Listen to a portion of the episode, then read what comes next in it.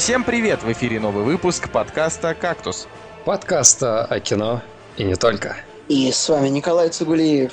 Евгений Москвин.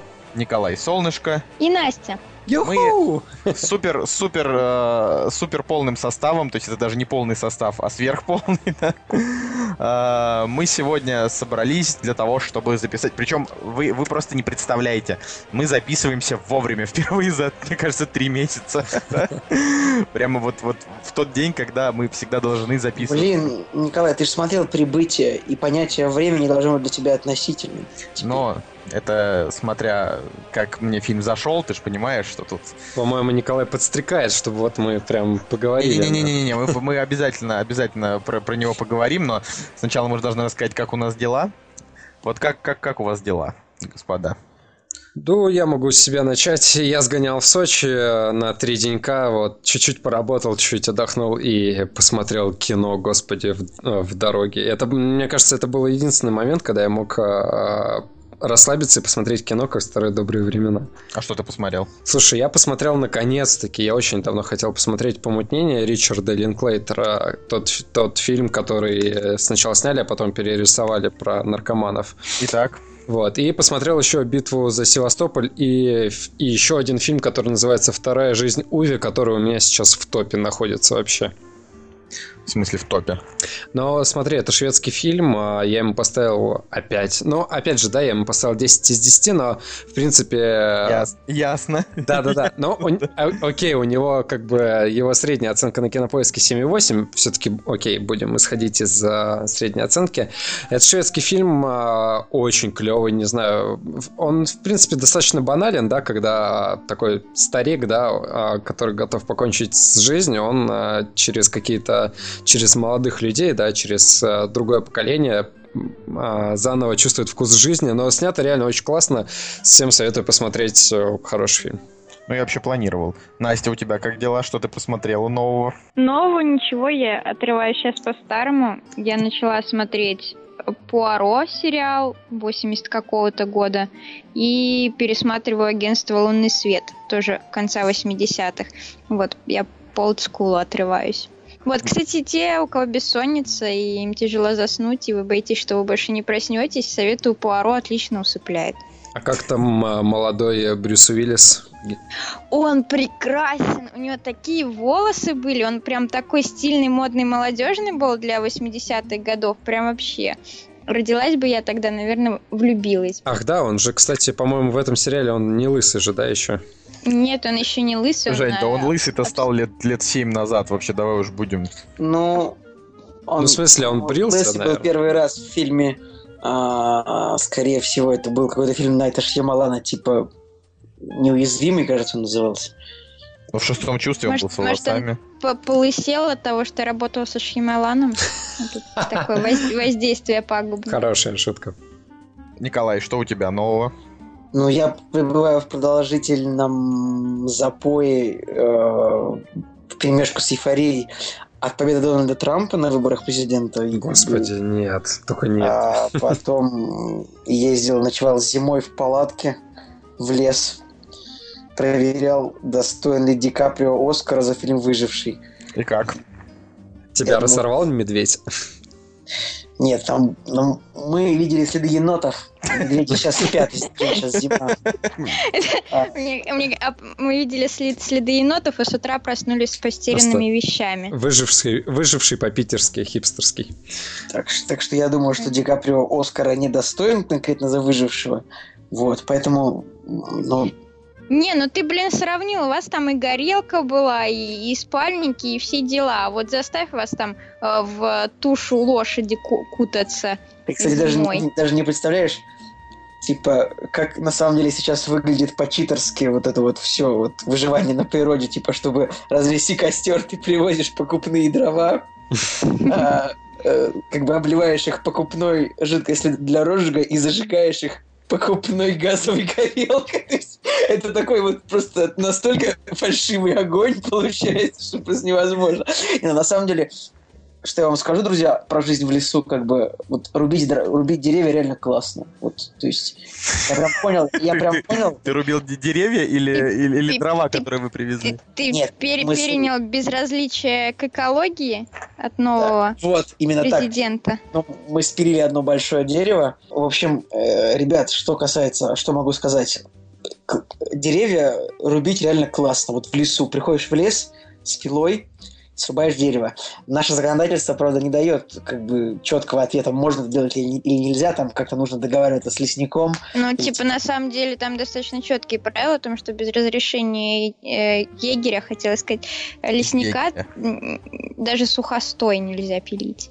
Не, ну по логике закона, то есть по духу, если ты пилишь сухое дерево, то ты как бы помогаешь лесу. Но а, штука в том, что я вот понял, что я не зря ношу клетчатую рубашку, как бы красно-черную, я настоящий дровосек. А у тебя Так- топор такой Fiskars ла- был? lumberjack типичный. Да-да-да, у нас был топор Fiskars, но как бы от маленького топора Fiskars вообще нет никакого смысла, когда ты рубишь большое дерево, поэтому мы рубили его двуручной пилой, ну как бы типа влево-вправо, влево-вправо. Пилили.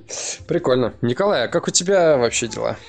Да, у меня все неплохо. Вот записываемся, собственно, рано, потому что я э, улетаю на пару дней в 11 плюс 11 градусную Женеву на пару дней. Вот, собственно, расскажу вам в следующем подкасте.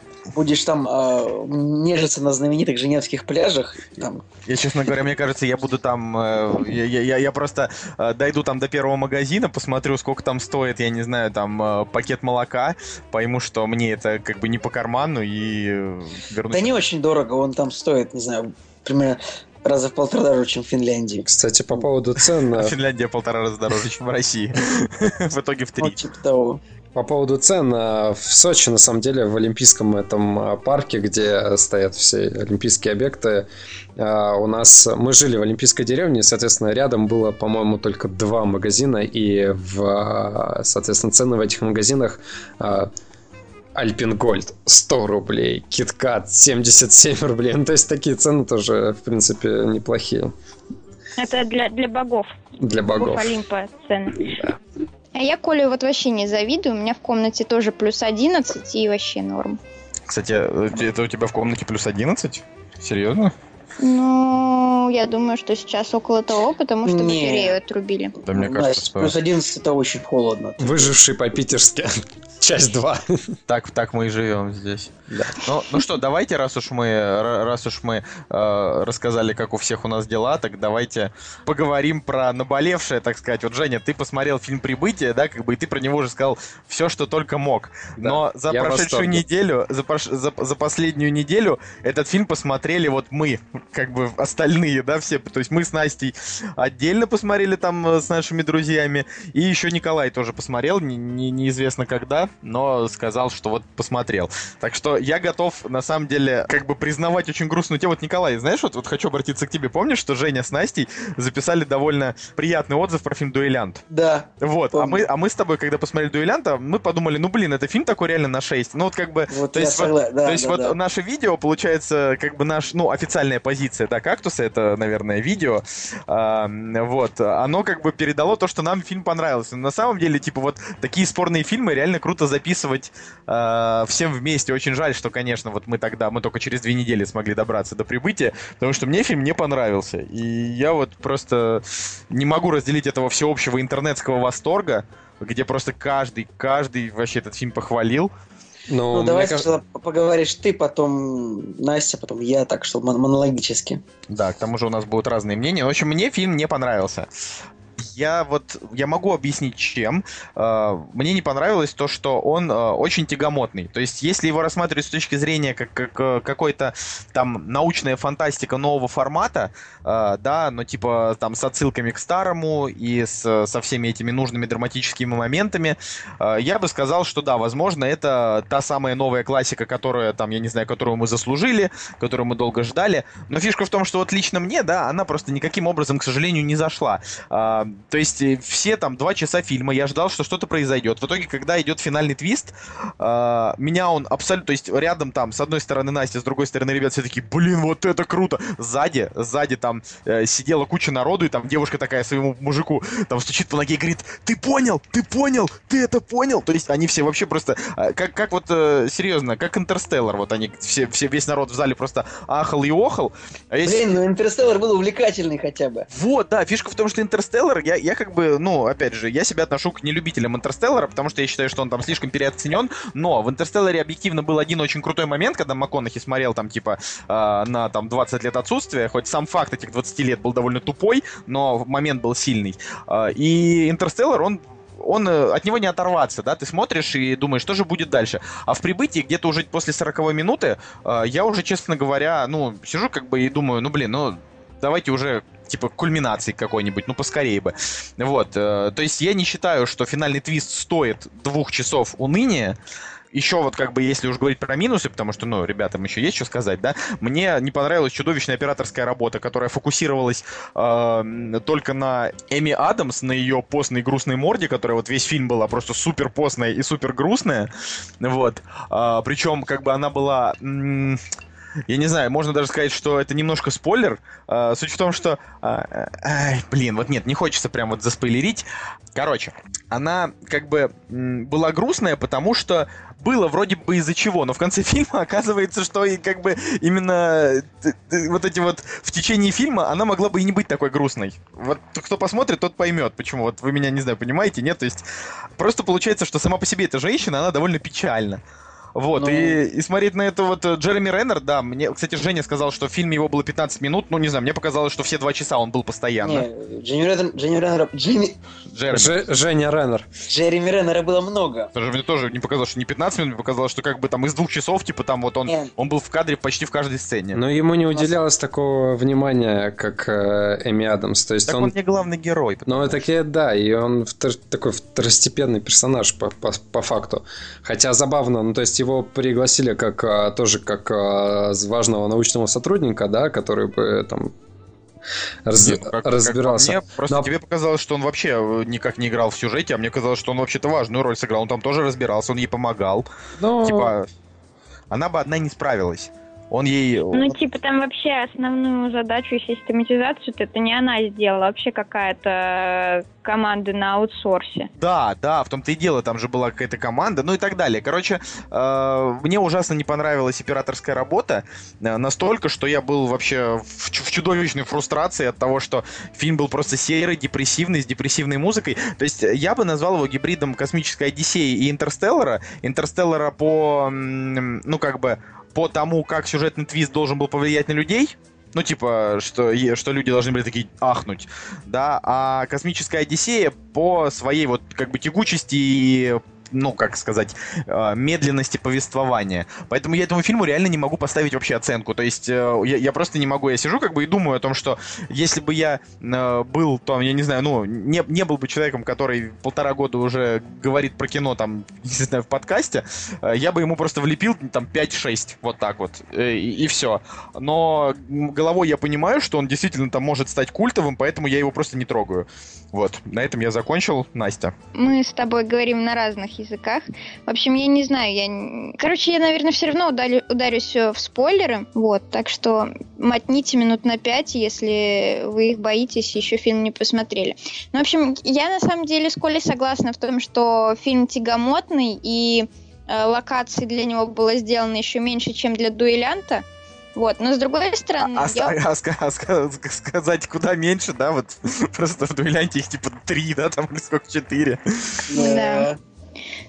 Ну вот, но с другой стороны, я очень люблю фильмы, которые заставляют тебя еще о чем-то подумать и о чем-то вспомнить, да. Ну вот я сейчас похвастаюсь своим высшим образованием редакторским, и для меня я нашла там очень много таких вещей цепляющих, о которых я когда-то там размышляла и читала, и забыла. И это повод вернуться снова к какому-то своему самообразованию.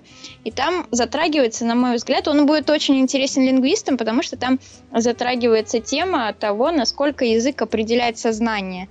Вот. И если вы вдруг тоже интересуетесь э, вопросами языка, есть такое понятие, как э, теория лингвистической относительности, вот, которая как раз э эти вопросы и разрабатывает. Еще можно почитать статью в журнале «Звезда», которая называется «Сознание, язык и математика», где тоже множество параллелей с этим фильмом можно обрести. Поэтому для меня этот фильм стал таким, ну, не он для меня явился самоценностью, да, а то, что он после себя оставил, какие, какие э, поводы для размышлений, какие новые факты, грубо говоря, да, вот. Хотя смотреть, конечно, скучно.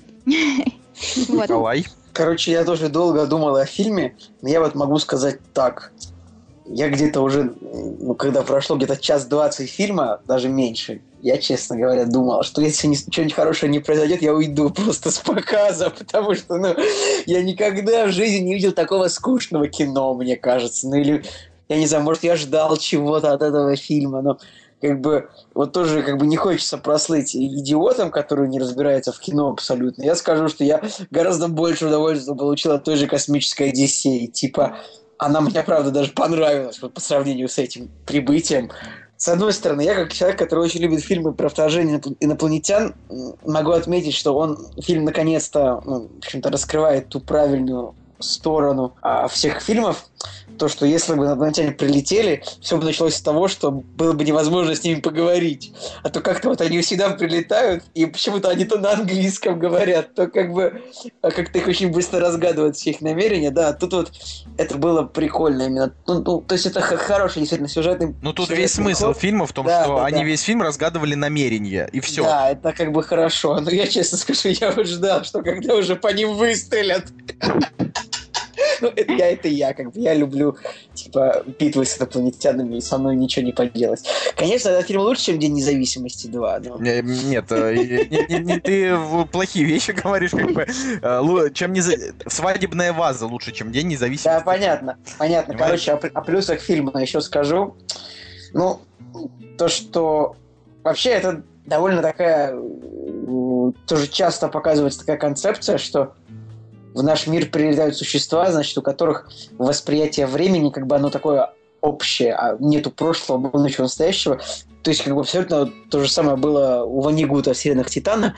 Мне кажется, я, я никогда заставлял эту книжку прочитать, она ему не понравилась. Может быть, ты помнишь. Нет, «Сирена Титана» была ничего, просто она показалась ну, вот, мне помнишь, на один вот раз. были именно такие инопланетяне, как бы, вот у которых тоже было такое... Это почему-то э, вот странно, это вот у сценаристов, ну, то есть у сценаристов есть какой-то фетиш на существ с иным восприятием времени. Видимо, именно так они противопоставляют э, типа их людям. Но да? это как-то намного более, как то сказать, интеллектуально, конечно, чем классические инопланетяне. Если бы этот фильм да. был непонятно каким этот, короче, фишка в том, что от этого фильма реально не ясно, чего было ждать. Вот, то есть э, я ждал, может быть, в идеале э, этот фильм должен был э, быть таким, какой он есть, но чуть-чуть подинамичнее. Вот, то есть, может быть, чуть более каких-то интересных диалогов, а не просто лицо Эми Адамс в кадре крупным планом, да, как-то чуть ну, больше раскрытия персонажей, вот что-то такое. Ну, ты, кстати, вот говоришь, то, что она грустная весь фильм. Николай, это вот черта этих вот женщин, которые вот филологи, лингвисты э, за 30 лет,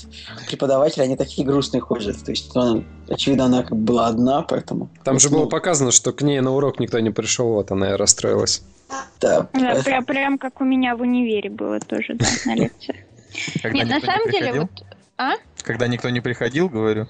Ну, типа, да, на самые заунывные пары, типа, угу. теории текста. В общем, пользуясь эфирным временем, я все-таки хочу обратить внимание людей на проблемы языка, который, вот, мне кажется, подним, поднимает э, этот фильм, потому что э, чем чем богаче наш словарный запас, чем большим э, количеством понятий мы можем оперировать, тем богаче мир вокруг нас. Потому что э, даже сейчас уже вот такая деградация началась ускоренная, ускоренное сокращение, ускоренное сокращение не только слов, но и конструкций.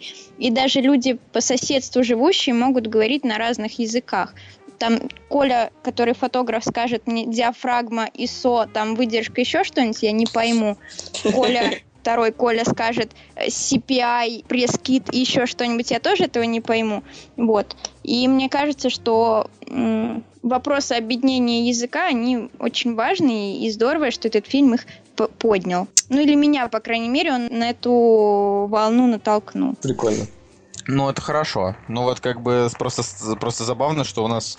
Э, ну, я после Жениного отзыва, короче, ожидал, что прям будет бомба, но оказалось вот как бы бомба, но не для всех. Да? Заба- забавно себя чувствовать э, одним таким человеком, которому вот прям действительно расперло от фильма, но э, ты вот говоришь, что ему наоборот не хватает какой-то динамики, да, или и так далее. А я бы наоборот вообще ушел от, э, не знаю, от штампов вот этих вот э, голливудчин и так далее, я бы наоборот еще больше камерного сделал, не таким, э, не таким пафосным, не знаю, как это можно да он как раз Не, ну согласись, согласись, коллектор происходит вообще в одном помещении, в одном э, персонаже выражено все действие, и при этом ты не можешь оторваться от экрана. Повествование само по себе динамично.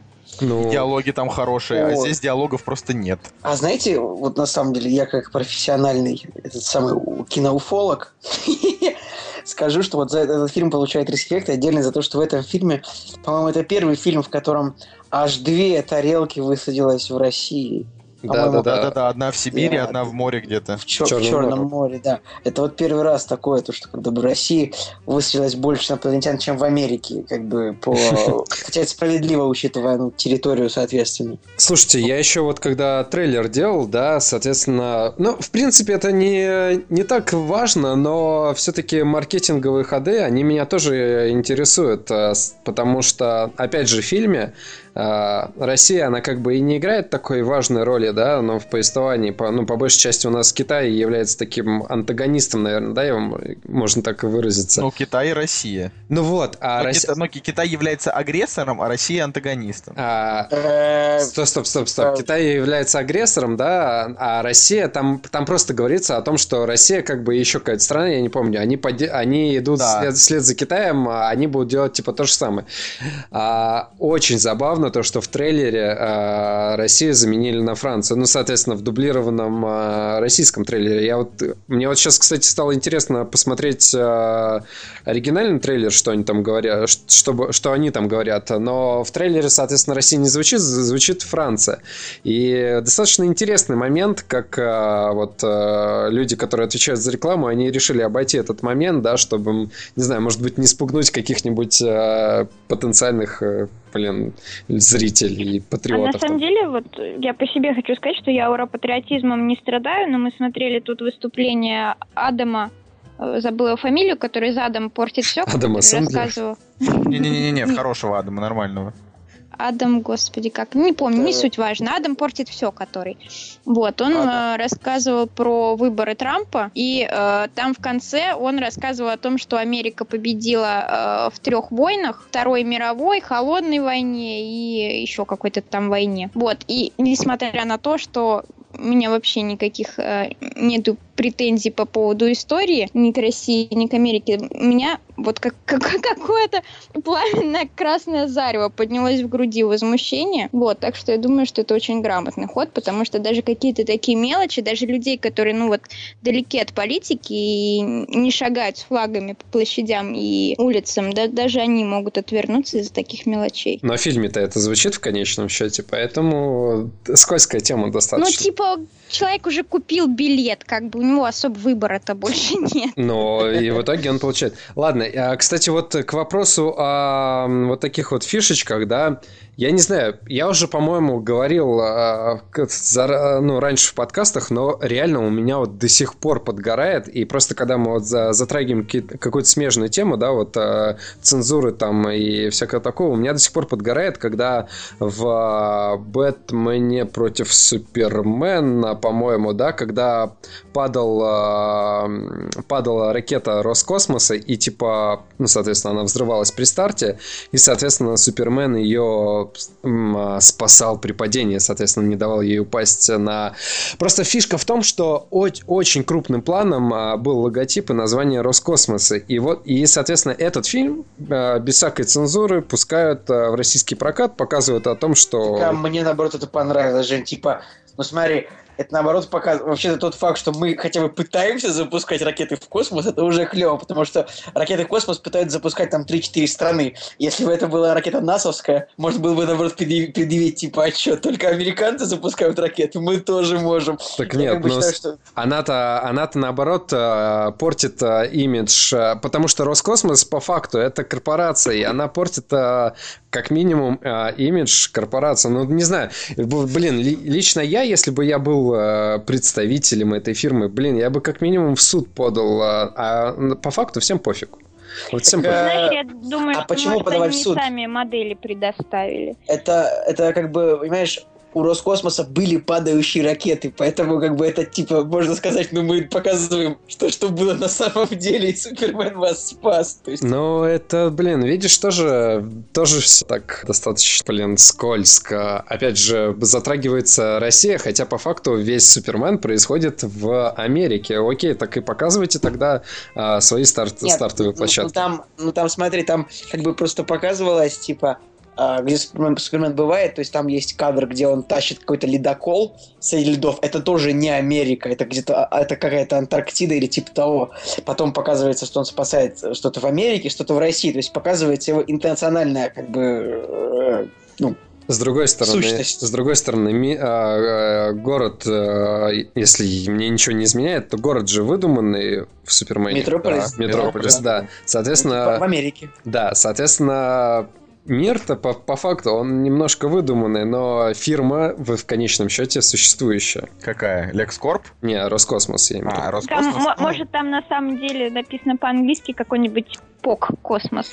Там на самом деле даже, в общем, там в фильме используется фальшивый логотип Роскосмоса. Ну, я просто хочу... Ты хочешь защищать Роскосмос? Я просто надеюсь на то, что вы меня понимаете, к чему я клоню, в э, плане того, что... Причем этот кадр, он ведь существенный, его... А, на него очень сильно акцент э, ставили. Почему ты вообще решил обсуждать это? Да не, на самом деле эта тема интересная, потому что я как потребитель сериала сериалов в немеренных количествах отметила, что вот сейчас это поднимается какая-то волна.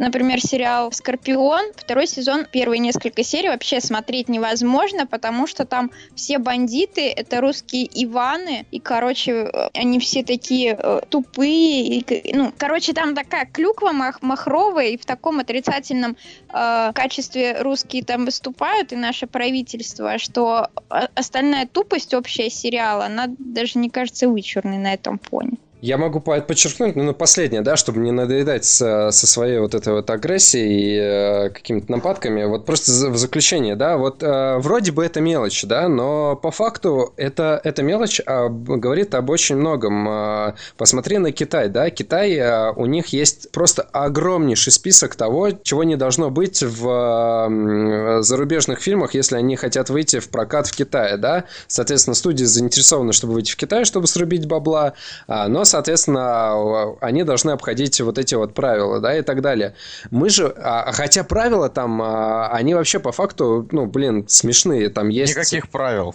Есть вообще абсурдные там какие-то строчки, да, но, соответственно, они хоть как-то защищают свои, не знаю, там, национальные интересы и так далее. У нас же, блин, а, и Министерство культуры, не знаю, кто за это отвечает, ну, честно говоря, им просто пофигу, и просто можно посмотреть, какое кино в конечном счете снимается в России, как все это дело происходит, и приплюсовать эту ситуацию и понять, что э, Министерство культуры, оно не очень-то как-то и отвечает тем требованиям, которые они должны выполнять. Ну, Жень, поэтому мы живем при демократии, да, как да, бы это слово не звучало, а не в коммунизме, как Китай.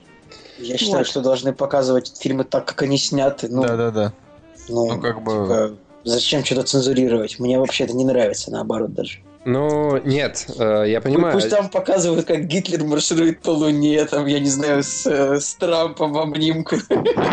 Да не, не, понятно, что это все, в принципе, э, Просто у тебя наболело. Ну, наболело, да, может быть. Почему никто не говорит о том, что Форест Уитакер в этом фильме вообще ни о чем? Короче, типа... А он там был? Да вот, вот это и дело. Форест Уитакер это типа... То есть на эту роль могли взять кого угодно, да? Как так бы, он хотя... играет ну, роль хотя... вот этого, как бы, типа... Кого угодно? Ну, человека от правительства, на который, который как бы просто, ну, просто руководит, он, да, он не играет там практически, я бы сказал. Он играет Ну, черного президента. Ну, на самом Да. деле, на самом деле, вот так вот, если разбирать, конечно, получается, что э, на выходе фильм получился действительно там крутой, да, но это все равно моего личного восприятия не, ну, вот, не, не изменит. Единственное, что мне в нем, вот все, о чем я говорил, да, при нем, это вот с моей точки зрения, это были в основном только отрицательные стороны. А, из положительного мне реально действительно понравились две вещи очень сильно. Мне очень понравилась э, э, сама письменность инопланетян, мне понравилось, э, как, как она выглядит, мне понравилась концепция того, что они пишут одновременно двумя руками, потому что время воспринимают по-другому. Ну, как бы одновременно двумя руками. Типа, э, их, их предложения, они сразу много чего значат. Но для тех, кто не смотрел, как раз, может быть, вот э, не будем рассказывать это, да. Вот. А, и э, мне понравился дизайн космических кораблей. Вот. Ну вот, как-то... Минималистичный. ну, Там не- дизайн, прям дизайн. Ну вот мне понравилось... Ну да, так это же дизайн. Ну, мне тоже понравилось. Это такая, Magic такой- Mouse от Apple это тоже дизайн, как бы, хотя это просто кусок. Ну, типа, я не знаю, у меня на полке стоит э, Стон горы, ну, книжка Стон горы Кавабаты, и там нарисован камень точно вот такой же формы. И вот если его перевести в ЧБ, да, ну, получится тот же самый дизайн. Нет, я тоже соглашусь с Николаем, что очень, мне, мне очень понравился дизайн кораблей. Но это как бы такое, это вот цитирование именно, что космическая Одиссея, и там были эти операторские моменты даже, которые, ну, как бы, явно хотел оператор так немножечко э, это тоже процитировать. Можно я тоже сейчас, наверное, подытожу со своей стороны точки зрения, что вот правильно, правильно Николай сказал, что фильм так вот по частям крутой. Вот правда, фильм получился крутой, но мне он не понравился. И я думаю, что, в принципе, он как бы, он же на рассказе основан. Я думаю, что вот литературная основа клевая. Я думаю, что ее читать реально, вот впитывать это с буквами, всю вот эту вот информацию, мне кажется, гораздо прикольнее, чем с картинкой. И вот, э, наверное, вот эти вот факты, которые, то есть, при- преподносятся чит- э, зрителю, наверное, лучше бы их, правда, читать, чем смотреть. Мне вот так показалось. Ну, давайте, наверное, закончим на этом, на всем. Все свое мнение высказали, поговорили мы о нем, о фильме действительно хорошо. Наверное, стоит уже переходить к примерам недели. Вот и они! Премьеры недели! Ну вот, наконец-то мы разобрались с прибытием, мы поставили такую временную точку э, на обсуждение этого фильма, когда вот уже вся редакция его посмотрела. А, и нужно переходить к премьерам. Премьерный день 17 ноября 2016 года. И я завидую вам, ребята, что я улетаю, я не смогу завтра посмотреть «Фантастические твари» и где они обитают, а вы сможете. Тем временем фильм-то оказался хороший. Да. Суть в том, что «Фантастические твари» и где они обитают получили на метакритике выше 70. Зрительские оценки у всех Сколько хорошие. это по шкале Цигулиева? А, Девять еще раз, какой, как- какой метакритик? 72. Сколько, Николай? Сейчас я забегу, сейчас посмотрю. Да, это, это где-то 8,9 примерно. 8,8. Господи боже мой. Какой бред. Ну, в общем, в любом... В Да, любом нет, это ровно, вот это ровно 8,8, скорее Да, всего. да, ровно, скорее всего. Ну, с- с- скорее всего, у фильма, фильм остановится Ну. на оценке 7,7. С э, Доктором Стрэндж я, кстати, не ошибся. Я как и говорил, так и есть. Типа. Ну, вот я тебе говорю, скорее всего, Я фантастический... говорил, что будет 7,9, 8,0, так и есть. И что у него? Посмотри, зайди. Сказал, что у него кинопоиск. 7,7 у него, мне кажется. Хотя, ну, я, я не знаю, в общем, да, 7,8 у него. А, Вот. Кор- Ты сказал 7,9, 8,0. Ты ошибся на... Ну, смотри, твоя... это- 7,8 на кинопоиске, 8,0 на MDB. Вот один в один я предсказал оценку, исходя из, из метакритика. Ладно, Николай, твоя, твоя теория все равно ничем не подкреплена. Так вот, фантастические твари где они обитают, э, все, все уже сказали, что э, фильм удался. Э, поэтому тут, скорее всего, ну, когда вот мы начнем обсуждать новости, вот там вот будет э, несколько таких, может быть, напряжных моментов на тему того, что ждать от франшизы в будущем. Но сейчас, на данный момент, видно, что, скорее всего, в бюджет 180 миллионов он отобьет там в 3, в 4, в 5 раз. Вот, и людям он понравился, смотреть интересно. Мне очень понравилась одна фраза из, из, из, из рецензии одного критика, что недостаточно экшена, чтобы весь фильм сидеть как на иголках и нет эффектного злодея, но с другой стороны Волан-де-Мор тоже появился лишь в четвертой части Гарри Поттера. Ну, то есть, по-хорошему, а, она действительно права. Может быть? Рон- Волан-де-Морт был в первой части. Не, он был как бы... Во второй? Он, он был, но был как крестраж, правильно? Он же не был как... э, В смысле, был Том, Том Реддл во втором фильме, в Так. первом фильме был как Нет, морда я профессора. говорю о том, что именно сам вот Волан-де-Морт, который там пришел и начал такой всем, значит... Но по-хорошему, э, я даже не знаю, что вообще про него сказать. Наверное, а, мы его все хорошенечко обсудим через неделю в подкасте, но я лично очень жду, чтобы ребята записали видос, так что я очень на вас надеюсь, друзья. Ну, Надежда, говорится, она, как говорится, да. На Деда Мороза надейся, а сам не плашай. Ну, я посмотреть его вряд ли смогу. а На английском языке мне смотреть его не очень хочется. Ты посма- посмотри его на, на швейцарском. На каком языке они там говорят? Не знаю, но... Там фр- фран- на французском, немецком и итальянском. Как повезет, О, я думаю- части стран. Я, я думаю, что на окажешься. французском это будет особенно изысканное зрелище. Не, ну просто вот э, я, я хочу как бы вот в, в русском дубляже посмотреть это кино. Вот. и Таком кондовом. в, в- в том самом, которое мы любим. Я надеюсь, что будет нормальный дубляж. Вот. э, Следующий фильм, который выходит э, на этой неделе, это фильм «Вирус», э, в котором главную роль играет э, дешевая версия, господи, э, этой э, испанской девочки Селены Гомес. Да, просто очень на нее похожа она, но как-то вот, как-то вот как, как будто бы просто для бедных, знаешь, Селена, Селена Гомес для бедных. Что можете сказать про вирус? Слушай, я... Вирусы плохо, я дома сижу, чтобы их не подхватывать. Я запустил, э, точнее, я посмотрел все пр- предстоящие премьеры, э, и у, таких э, фильмов, которые категории Б, да, вот они таким вторым потоком, которые тут, у них у всех уже оценки 5,5, 5, 5, 5. И я не знаю, почему вы выбрали вирус из этого списка, но я посмотрел буквально первые пару секунд и подумал, окей, я на это не пойду. Вот, э, наверное, это единственное, что я могу сказать по этому фильму. Это да. Ну, то есть очевидно, что э, в 2016 году надо снимать только фильмы, похожие на «Заклятие» и «Заклятие 2», чтобы э, эти ужастики собирали много денег и хорошие оценки. Ну, Вот. скорее, я бы сказал, что лучше «Не дыши» и «Хижина в лесу». То есть, Ну, либо что-то очень напряженное, либо «Не дыши» это не ужастик, это просто- смешное. Ну, «Хижина да. в лесу» она очень классная, да. Тут вопросов никаких нет. По соображениям совести. Мы выбрали сегодня... Сегодня премьер много, на самом деле, выходит 17-го, но э, мы выбрали только 4 наиболее... м, ну, наиболее, наверное, интересных. То есть фантастические звери интересны тем, что на них все пойдут. А, Вирус интересен тем, что это самый топовый ужастик на неделе, хотя, ну, вот, к сожалению. Вот по соображениям совести... э, я думаю, что мы на него совершенно точно по- пойдем в кино. Сначала сходим, наверное, на зверей, потом на, на совесть, да? Постараемся. Блин, что-то, знаете, такое настроение, вот, вот что-то так не хочется смотреть какую-то военную драму, прям, прям, я не знаю.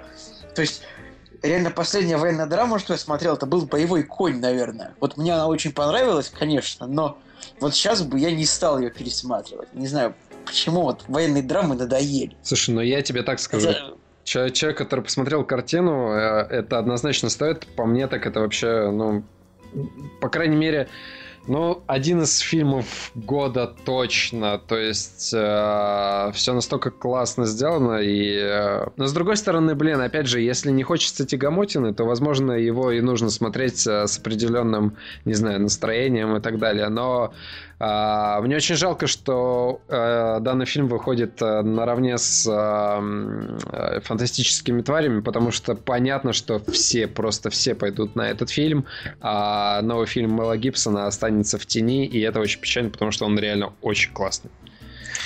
Но мне, не- мне не кажется, что он останется в тени. Просто все фильмы Мэла Гибсона, они, ну, именно которые он снимает как режиссер, они Да. все идут в кино, как бы, но не то, чтобы их там прям как-то дико смотрят и собирают им кассу, но там те, кому надо, смотрят. Вот так. Ну, вообще, я еще хотела в прошлый раз сказать, что у него же по факту, ну, где он режиссер, и нет плохих фильмов, потому что, ну, Апокалипсис, который вот солнышки почему-то не зашел, я прям обожаю. Страсти Христовы, да, так у него называется Да. фильм? Страсти Христова. Я, Да. я, я на самом деле посмотрела его первый раз, еще вообще совсем мелкая была, мне было лет 14, наверное, я была э, в детском лагере, в обычном, неисправительном детском лагере, и к нам приехали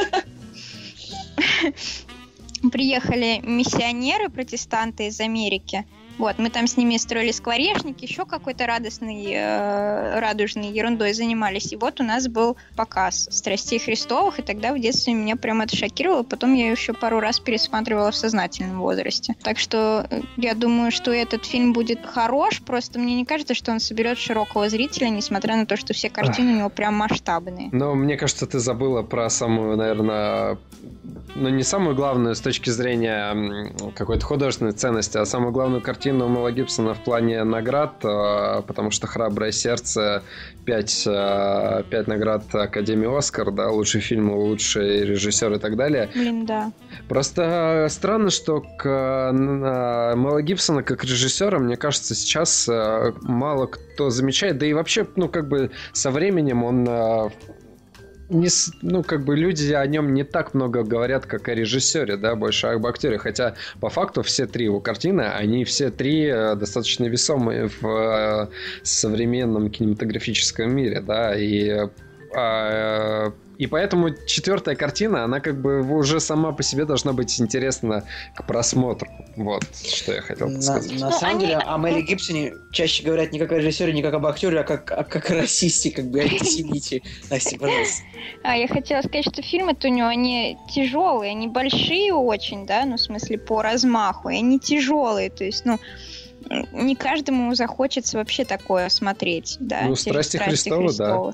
А, ну, но вообще, на самом деле, вот я поймала еще во время прошлого подкаста, когда об- обсуждали э, себя на, на том, что фильмы-то у него достаточно ну, такие глянцевые и попсовые, поэтому... не Кстати, знаю. Кстати, по поводу «Храброго сердца» могу сказать, что я этот фильм попытался, попытался посмотреть э, после э, всех пересмотренных э, сезонов э, «Игры престолов», и я, пон- и- и я понял, что мне нужен, э, мне нужен перерыв, потому что я не могу э, смотреть э, вот такие ну, исторические, да, исторические фильмы, а, э, не могу их сравнивать, потому что очень, очень сильно «Игра престолов» сидела в голове, и, э, к сожалению, время, да, фильм 95 года «Храброе сердце», к сожалению, время, оно как-то вот очень четко дало понять, что прошло там 20 лет, да, ну, грубо говоря, между этими э, произведениями, да, между этими картинами, и тяжело воспринимать, но все-таки буквально через там, не знаю, там через месяц, да, я посмотрел, и, блин, реально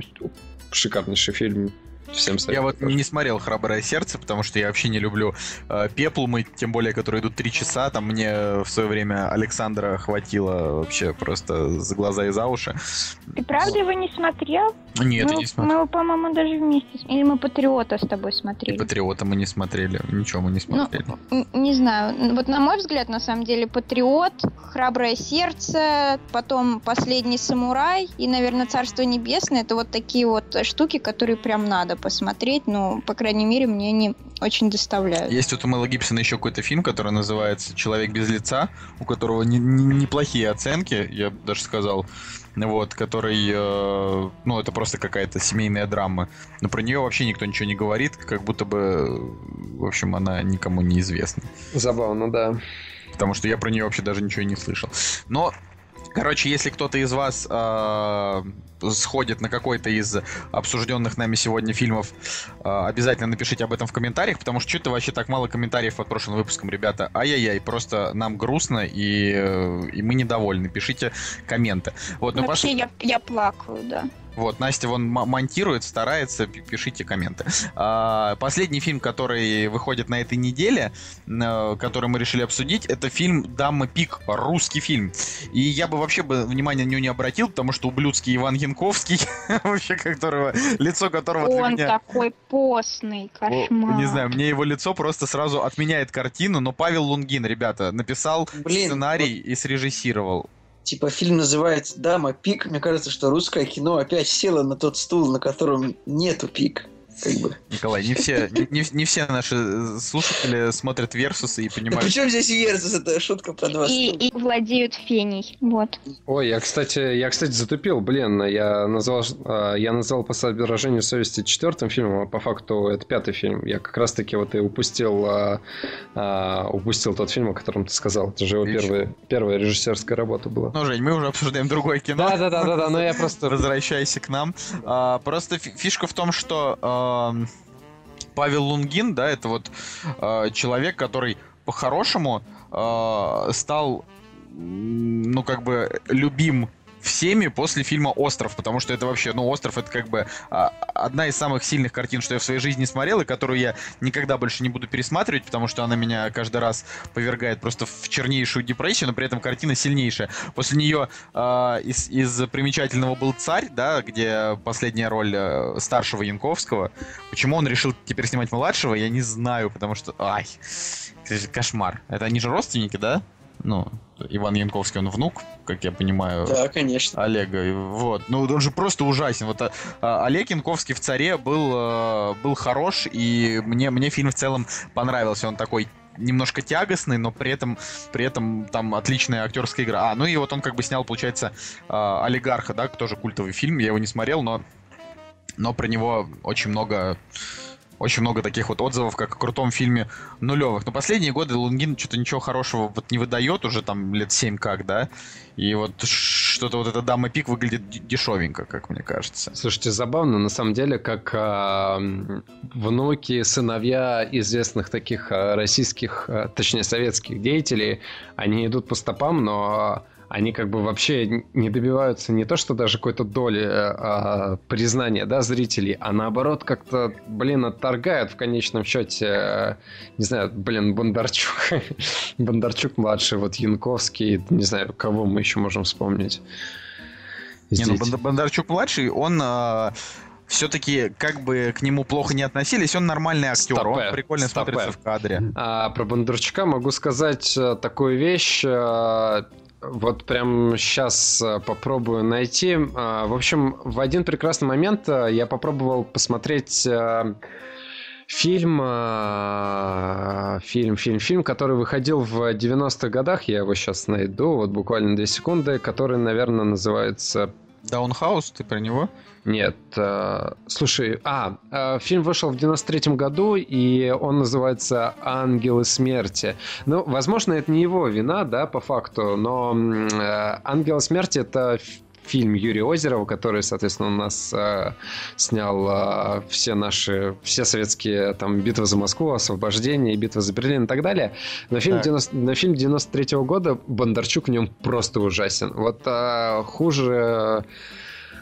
Ах, Я настолько был разочарован, что я плевался и думал, что американцы просто проплатили этот фильм, а, дабы, э, дабы об, об, э, как сказать, как помягче сказать, да, очернить, очернить э, все предыдущие фильмы Юрия Озерова и заодно вот э, показать, э, что, соответственно, опять же цензура, да, цензура, она как бы вот очень много очень сильно влияет на умы режиссеров и так далее, и актеров, и вообще все- всех людей.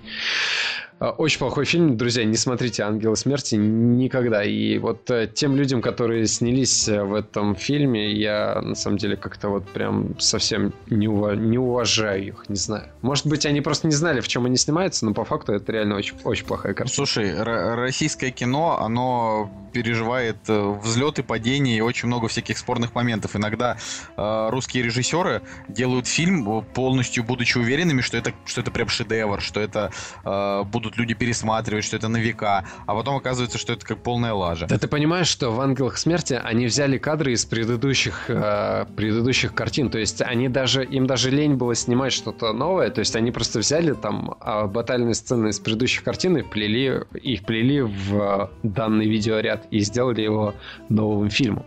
Вот в чем фишка. Ну, короче, вернувшись, вер- вернуться, если к даме пик от твоего бомбежа от э, Бондарчука, э, посоветовали бы вы на него пойти или нет? Вот я бы не, я бы не, не стал советовать, и вообще, короче, наверное, пора... Хотя, хотя бюджет у него 3,5 миллиона долларов. 3,5 миллиона долларов это как у первого ночного дозора. Ну, да. Ну, я посмотрела только трейлер, да и не особо в подробности вдавалась. И мне он просто очень напомнил э, трейлеры, да, и превью к э, сериалам Первого канала. То есть ну, именно по качеству, именно по картинке. Я не знаю, что именно. Но вот сейчас, например, идет сериал «Тайная страсть» по Первому каналу про шестидесятников, там про Акуджаву, Ахмадулину, да, Вознесенского и же с ними. Вот, и мне вот прям что-то люто напомнили. Может, это какой-то российский особый путь, какое-то такое наше видение. Но мне Что-то какая-то задорновщина, типа, а вот американцы, ну тупые. Ну, типа, типа того, мне просто картинка показалась именно на уровне сериалов, которые делают Первый канал, поэтому я не думаю, что э, особым там шедевром окажется фильм, хотя, ну, я не знаю. Ну, нет, я бы не стала его смотреть в кино, я бы дождалась, когда Первый канал нарежет его на серии. То есть, чтобы потратить на него еще больше времени, чем вот, типа... То есть, потратить на него 500 минут вместо 100. А нет, я, я бы дождалась и все равно бы не стала смотреть.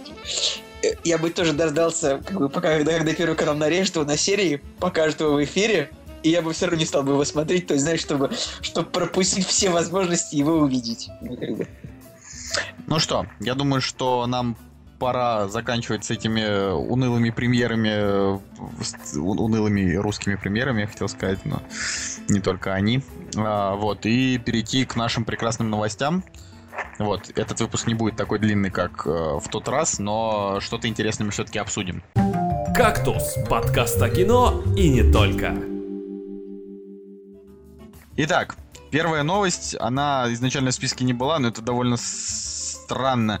А, значит, в честь года кино администрация Ютуба совместно с Министерством культуры устраивает онлайн-фестиваль, начиная с 28 ноября по 4 декабря. Будут показывать э, 200 российских и советских фильмов бесплатно. Вот. Ништяк. Я могу даже примерно зачитать, что это вообще будет за список. Будут Да. показывать ангелы и демоны с Нет, Бондарчуком. ну как бы э, там будет очень много. Фи- 200 фильмов? 200 фильмов, да. Давай, может, не, не надо Я не, зачитывать. я не буду зачитывать 200 фильмов, просто я к тому, что там будут такие фильмы, как э, Супер Бобровы, Завтрак у папы, Елки, Елки 2, Елки 3, Елки лохматые. Советских фильмов. А, Нет, ну вот э, тут нет, тут будет и советское кино, э, будут, будет и легенда номер 17, и Алексей Учитель, и даже броненосец Потемкин, и Александр Невский, то есть вот такое, и Андрей Рублев. В смысле, Александр Невский, типа, эти Александр- фильмы «Разборка в Маниле» или, или Сергей Эйз- «Разборка в Эйзенштейна? Эйзенштейна, слушай, ну шутник, господи.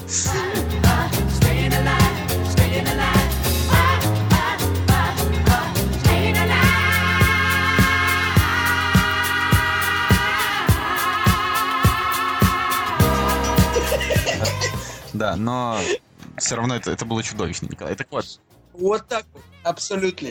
Абсолютно. абсолютно. Но просто Просто интересно, что решили пойти вот на такой ход, чтобы популяризировать русское кино в рамках года российского кино. Э, У меня, ну, у меня на самом деле неплохой список картин-то набирается. Нужно еще посмотреть э, вот этот фильм, как же он, «Ученик», да, надо, Мгм. надо глянуть. Надо посмотреть э, «28 панфиловцев», потому что говорят, что каким бы он, э, ну, то есть правда это или неправда, но фильм получился хороший. М, Вот, я, правда, опять же, фильмы про войну не то чтобы смотрю очень часто, потому что они чаще всего специально давят на там все болевые точки, чтобы... э, Вот чтобы Я об этом и говорил, что неохота военную драму смотреть вообще. То есть вот ин- иногда, э, допустим, советские военные драмы, они были как-то вот, э, они были с такой светлой грустью и немножко лиричные, и в то же время ты там чувствовал, да, когда вот тяжело. Вот А, знаете сейчас что? делают на- специально тяжело, прям Как-то только хард. От, от, пан- от панфиловцев так отвратил вот этот мерзкий хайп вокруг них поднятый, что Мединский с этим его странным высказыванием, что вот эти все посты про, про фашистов среди нас, которые типа пр- пр- просто какая-то какая-то лють, прям, ну реально же не хочется после этого смотреть фильм. Мединский вообще отдельный. А что? А Что он что, сказал? что он сказал, да? Он сказал, что те, кто против этой всей истории, мрази. А, господи. А у меня вот мысль возникла, то, что вот Николай сказал, то, что он не хочет смотреть военную драму, которая будет давить на слезу. Мне, я вот понял, я вот сейчас готов смотреть буквально... Вот меня как бы современное кино меня развратило, и я реально готов смотреть буквально четыре жанра фильмов. Первый фильм — это комиксы. Второй жанр — это э, Alien Invasion Movie, ну, прибытие. Третий жанр — это бадди-муви про копов, ну, то есть, вот как мы смотрели «Война против всех». И четвертое — это вот какая-нибудь серьезная драма, но чтобы не про ФБР под прикрытием. Вот что-нибудь вот, вот типа коллектора, что-нибудь такое. Вот прям Ну, какую-нибудь вот серьезную драму на какие-нибудь истории, которые еще не, не освещены. Вот так вот. Ну, ты, Посм- посмотри сериал «Смертельное оружие», которое вот сейчас стартанул, ну, типа по фильмам как раз-таки с Мелом Гибсоном. Он прям классный. Это вот, Вот. так- такой боди-муви, и он реально смешной. Там такие перлы есть лютые. Там же Нига играет из э, этого, из, э, господи... Как же фильм-то с Брюсом Уильямсом назывался? «Последний бойскаут», вот. Если Брюс не Уильямс. Дэймон, Дэймон Уэйнс. Да, да, да, да, да. Там, он там играет э, за Нигу. Заменяет э, Гловера, Дэнни Гловера. А кто заменяет Мела Гибсона? А, кстати, чувак, который играл в русском э, фильме Бекмамбетова, где м, злодеями были эти световые какие-то эти штуки, где Куценко на лошади говорил, это Москва, сука, что-то такое, или это Россия, сука. Чего? Чего?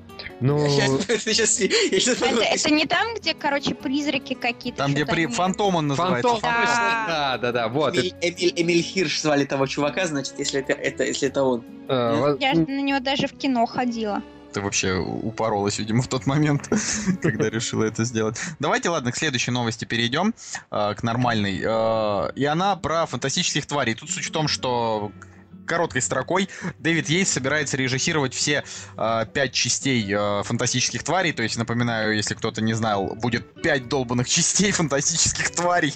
Господи боже. Вот. И все эти пять частей будет режиссировать Дэвид Йейтс. То есть, то есть это просто кошмар. Я не знаю, потому что наско- настолько это вот прям вот прям вообще. Не Но знаю. от, не- от него следовало ожидать тягомотины, потому что, насколько я понимаю, он один из режиссеров а, чисто английское убийство Серьезно? от сериала старого, да, поэтому, поэтому неудивительно. Ох ты ж, motherfucker, чуваки, в Фантоме, знаете, кто играл? Фамилия Эмиля Хирша. Кто? Юэль Киннаман, motherfucker.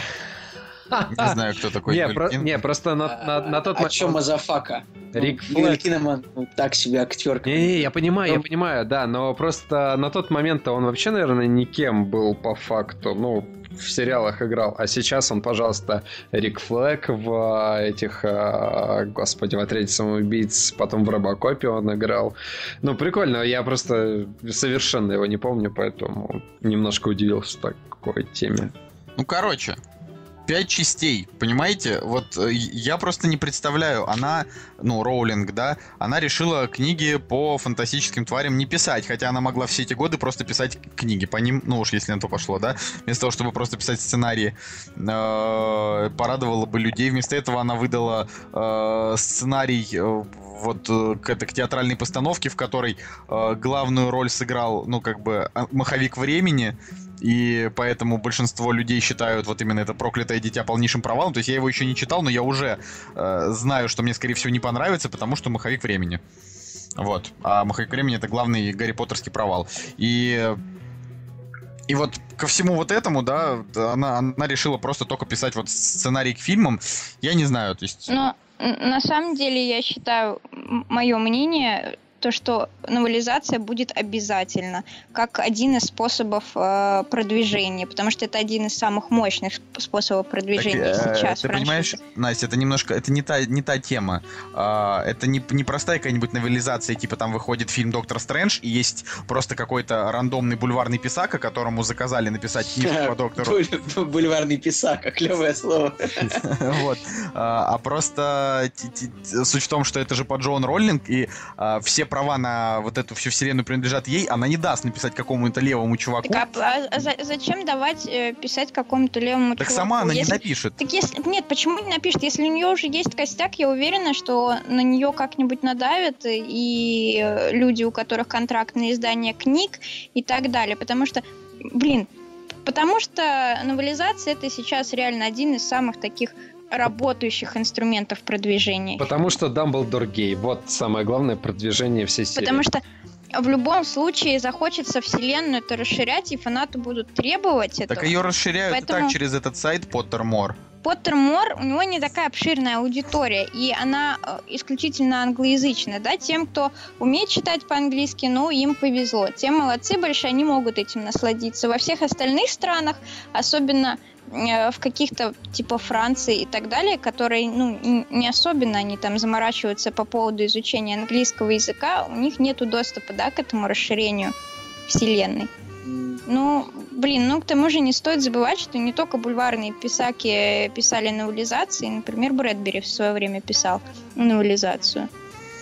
Ну, я к тому, что просто Роулинг вряд ли кому-то отдаст. Я бы хотел немножечко вот поспорить буквально на тему того, что у Поттермор только англоязычная аудитория, как бы типа, ну то есть я могу сказать, что я, э, не знаю, очень много видел в Инстаграме русскоязычном э, просто вот фотографию Harry Potter and the, Cursed, and the Cursed Child, да, книжку. И как бы я вот знаю точно, что у нас очень много людей читают Гарри Поттера типа в оригинале, и даже не упоротые фанаты, а просто тем, кому интересно, что же там дальше. А уж Я, количество... же, я же сделала на этом акцент, Да? что у нас, например, английский учат с детского сада, но А, во да, Франции... значит, я Там по- во Франции, где мы еще были в Италии, в Китае, в Китае там вообще мало народу говорит-то по э, по-английски. Молодежь китайская там еле-еле разговаривает. Французы, ну, еще более-менее на приемлемом уровне на каком-то, но явно ну, не для того, Да чтобы что там, читать возьмите книги испанцев, они вообще не разговаривают по-английски. Ну они же все тупые, как бы, ну тупые. Да нет, вопрос, вопрос просто не в том, что они тупые, а в том, что как бы им это не надо для того, чтобы, не знаю, путешествовать и так далее. Короче, будем надеяться, что Джоан Роллинг, если и напишет, то она прям постарается и сделает круто. Либо напишет одну просто какую-нибудь книжку, там, не знаю, там, или просто двухтомник, там, типа, на 2000 страниц, вот что-нибудь такое. Ой, не знаю уж даже. Но давайте, наверное, к следующей новости. Меня просто сейчас расстраивает наличие пяти частей, вот подожди, все. подожди, подожди. Да я понимаю. Мы- я мы- просто- мы ж- Мы же не знаем, какой там сценарий. Может, там вообще литературный сценарий, который, ну, по факту собой книжку и представляет. Это мы не знаем, более того, мы еще не смотрели первую часть, поэтому мы вообще ничего не можем сказать как бы про этот фильм, просто вообще ничего. Блин, вы же понимаете, что это может оказаться как бы как вот «Властелином... Э, Хоббитом», да, «Хоббитом». Ну, Ну, э, типа «Хоббит» третья тоже- часть «Хоббита», Хо- непонятно для чего она нужна.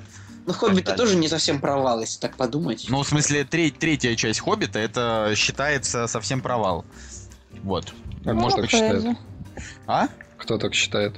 Ну, в смысле... Покажите мне этого человека. Не, ну бо- больш- большинство, большинство людей, которые вот э, его, как бы, ну не знаю, на, на него какую-то критику говорят, говорят, что да, это такое нормальное кино, ну типа, блин, ни о чем. Вот, Я вот тебе могу так. сказать самый главный провал Хоббита. Это 40, 48 кадров э, в кинотеатре. Ну, Уже 60 даже, нет? Или 60, сколько там. Нет, Ой, по-моему, это, по-моему, это 48. ужасно. Потому что я пошел на этот сеанс, и я вообще, не, по-моему, не понял вообще нифига в этом. Ах, ладно, проехали. А кого-то даже болевало на сеансах. Ну ладно. ну, это вот это вот это реально странно. Серьезно? Не, Бедный. я знаю то, что... Да, конечно, фильм- ты как будто э, рен сериал. Нет, у России такое вот качество странное. Сериал телеканала «Россия». Смотришь на большом экране, естественно, э, позывы начнутся. И я, кстати, знаю то, что точно вот на каком, на каком фильме людей тошнило, это вот это сейчас я без шуток скажу. Помните мультфильм «Легенда ночных стражей» про сов таких красивых? Очень крутой фильм. Да, фильм очень... Зака Снайдера. Очень классный мультик. И как бы там людей, людям становилось плохо из-за того, что там слишком агрессивное 3D как бы вот во время полетов. Я просто что-то читал так. Забавно. Ну что, а, следующая новость это персонаж Мэтта Деймона появится в фильме «Восемь подруг Оушена». Короче, а, тут смешно то, что... Потому что он а, не читал сценарий. За, за- ну, я- а к чему ты это? Я Но он просто, ну, в новости написано, что он согласился сниматься только потому, что будет в окружении шикарных дам, а сценарий он читал. Не, я вообще хотел сказать, что ну, это, это, конечно, весьма забавно, Женя, но я к тому, что забавно, что этот проект решили не отменить после «Охотников за привидениями» женской версии, да, это же, получается, Оушены женская версия. Вот. Да. И более, более того, режиссером всех трех а, мужских Оушенов был а, Содерберг, да, а этот фильм снимает вообще как бы другой режиссер, Гэри Росс. Вот, и А, кстати, Ну, что он- у нас снял Гарри Росс? Он же какие-то мелодрамы. Гарри Росс снял Плезантвиль, он снял Фаворит. Э, Фаворит это, по-моему, про, Про коня. про коня, да. Вот, и Голодные игры. А, Как точно. странно, кстати. А, смотри, знаешь, в чем фишка? А, Фишка в том, что, во-первых, э, тот проект снимала студия Sony, а студия Sony, она, господи, она реально иногда не отличается вообще адекватностью происходящего. Но в этом э, проекте... Блин, ты просто что ты делаешь? Почему ты постоянно топишь студию, которая единственная с нами дружит? Серьезно, единственная студия, которая нас зовет. я, очень уважаю... э, Да ты просто, да ты их просто топишь Не, каждый, каждый везде, Ты, где ты понимаешь, что раньше, да, я просто, я очень, я, я вообще был фанатом Sony, чего бы это вообще не касалось, но Блин, реально, надо на вещи трезвыми глазами смотреть. Ладно, не суть. В общем, а чем этот проект отличается? Тем, что здесь э, нормальные, нормальные актеры, да, у нас Сэн Хэтуэй, Сандра Буллок, Кейт Бланшет, Хелена Bonham Картер. И, э, ну, как бы, уже эти, уже эти актрисы, да, они Энн как бы... Хэтэуэй, Рианна. Они, ну, Риану, ладно, я как бы... Не, Рианна прикольная. Ну, пичка окей, да. в моей мане. А, окей, эти актрисы, они уже сами по себе как показатель э, качества. Ну, то есть, понятно, что может быть провал, да, там, по сценарию, еще чему-то, но все-таки эти актрисы, они уже такого А-класса. Здесь нету жердяек там и так далее. Ну, Да поч- почему? Почему тебя так не устраивает Мелисса Маккарти? Просто Потому- ты, ты реально, ты просто хейтер, короче, этой актрисы, но она ведь самая смешная женщина-актриса из тех, что сейчас есть. Вот кто смешнее, чем она? Именно с точки зрения в этом. Ну, Я вообще считаю, что как бы женщины, но они типа не должны смешить вообще. а что они должны делать? Ну, в плане э, а ком- комедии, Да вообще не-не-не, как жанр. кстати, да почему? Я думаю, что можно... Мне кажется, что женщины, они сильно независимые, как бы они не должны, э, типа, ну, дал, типа, они, не короче, они должны делать то, что они хотят сами. Вот я хотел... Вот Знаешь, мне кажется, что именно вот э, силы независимых женщин не позволит потопить э, ре- рецензентам этот фильм, потому что сразу начнутся вопли, что типа вот, Ну, так же было и с Такие- охотниками. такие, как вы за Трампа и голосовали. Ну, кстати, вот. ре- рецензенты это нормально отнеслись к охотникам за привидениями. Вот я и А, говорю. скажем, бокс-офис не проголосовал за них. И активная часть фанатов. Тут вопрос очень важный насчет восьми подруг Оушена. Очень важный вопрос. а, есть ли у этой франшизы как бы такая фан-база, которая, как оказалось, откуда-то взялась у охотников за привидениями, фильма, который 30 лет назад вышел. Давайте-ка мы будем еще, типа, какой-нибудь ремейк фильма, которому 70 лет сделаем, и тоже вот начнем хейтить то, как это, типа, делается. Я вот самом- же- женскую версию гражданина Кейна, женскую версию, там, я не знаю, э, психо, где маньячка, а не А, маньяк. мы же недавно обсуждали... Да, как, как- когда у, у броненосца Потемкина флаг перекрасят в какой-нибудь желтый цвет.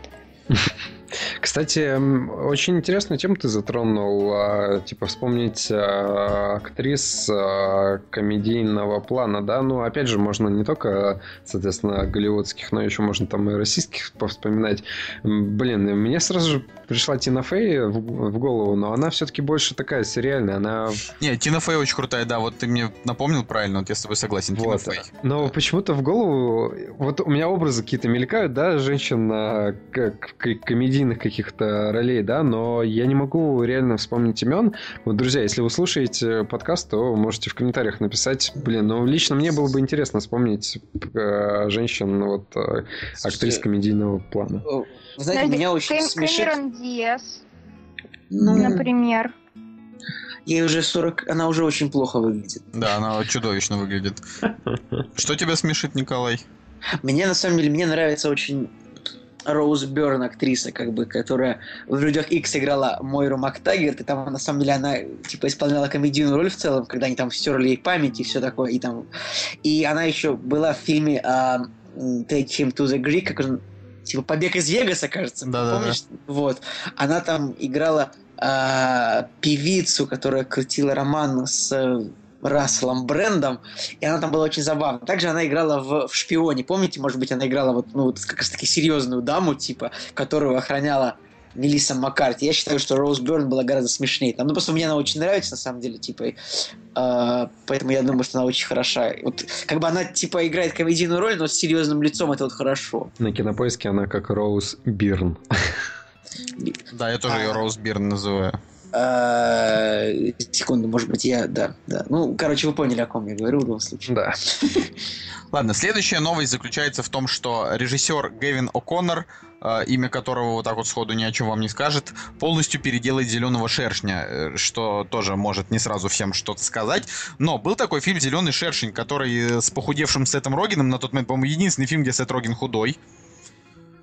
Слушай, Вот. пл- плохой фильм «Зеленый шершень». А мне, пон- плохой. а мне понравился. Ну, в смысле, я его, я его посмотрел один раз с удовольствием, как бы он, может быть, не так хорош, но он и, и ничего, то есть он неплохой. Почему плохой? То есть Он плохой фильм средний. это типа, э, он, он да, он просто там средний, выше среднего, как бы на один раз он неплохой, как бы комиксовый фильм. Просто он э, вообще там без супергероики такой чисто на драчке. Просто э, вопрос в том, Нужен ли вообще зеленый шершень кинематографу сейчас? Это как э, взять там какого-нибудь спауна и снова его снять, а снимают ведь, да? они? Слушай, Но, вот, не, кстати, они не Спаун снимают, был они бы очень нужен, я- Хотят, очень хотят его снимать, но все никак запуститься не могут.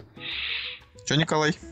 Спаун, я думаю, был бы нужен. Вот Что касается «Зеленого шершня», там еще в этой новости написано то, что а, режиссер, как бы, который собирается его снимать, говорит, что он прям так обожает «Зеленого шершня». Там есть это в новости, правильно? Есть. Подождите, а если это Гевин О'Коннор, то, если не ошибаюсь, он же «Воина» снял как раз-таки оригинального американского, про который мощно. Воина и расплату, которая вот только что вышла. Варриор. Да, и... А, да, точно, из... которую, которую Николай просто вообще жестко не захотел смотреть, а фильм как бы хороший.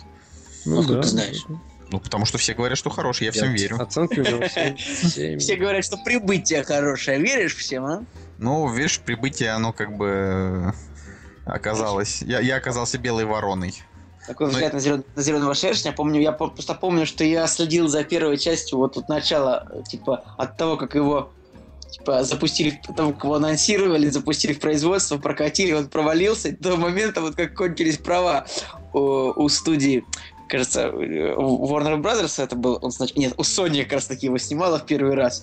И как бы, ну, это вот был такой фильм, ну, это, это- Sony позиционировала этот фильм как тент-пол, ну, то есть тот проект, который кассово должен покрыть а, другие провалы в этом году. В итоге сам Шершень довольно неплохо провалился, а, и он, он был ну, он был просто очень средним, очень посредственным.